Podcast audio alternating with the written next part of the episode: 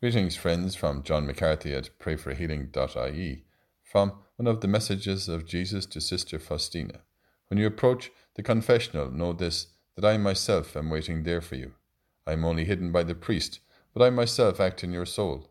Here, the misery of the soul meets the God of mercy. From the letter of St. James. Therefore, confess your sins to each other and pray for each other, so that you may be cured.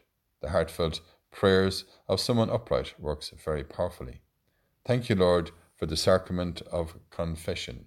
Give us the grace to break any patterns in our life that are hindering us in becoming closer to you. Break these chains off us, Lord, that we may come more deeply into your presence as we pray St. Faustina's prayer of healing.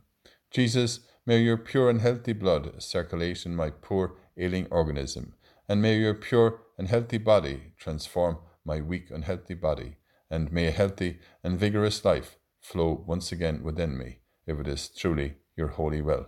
As we say together and pray for one another Hail Mary, full of grace, the Lord is with thee. Blessed art thou among women, and blessed is the fruit of thy womb, Jesus. Holy Mary, Mother of God, pray for us sinners now and at the hour of our death. Amen.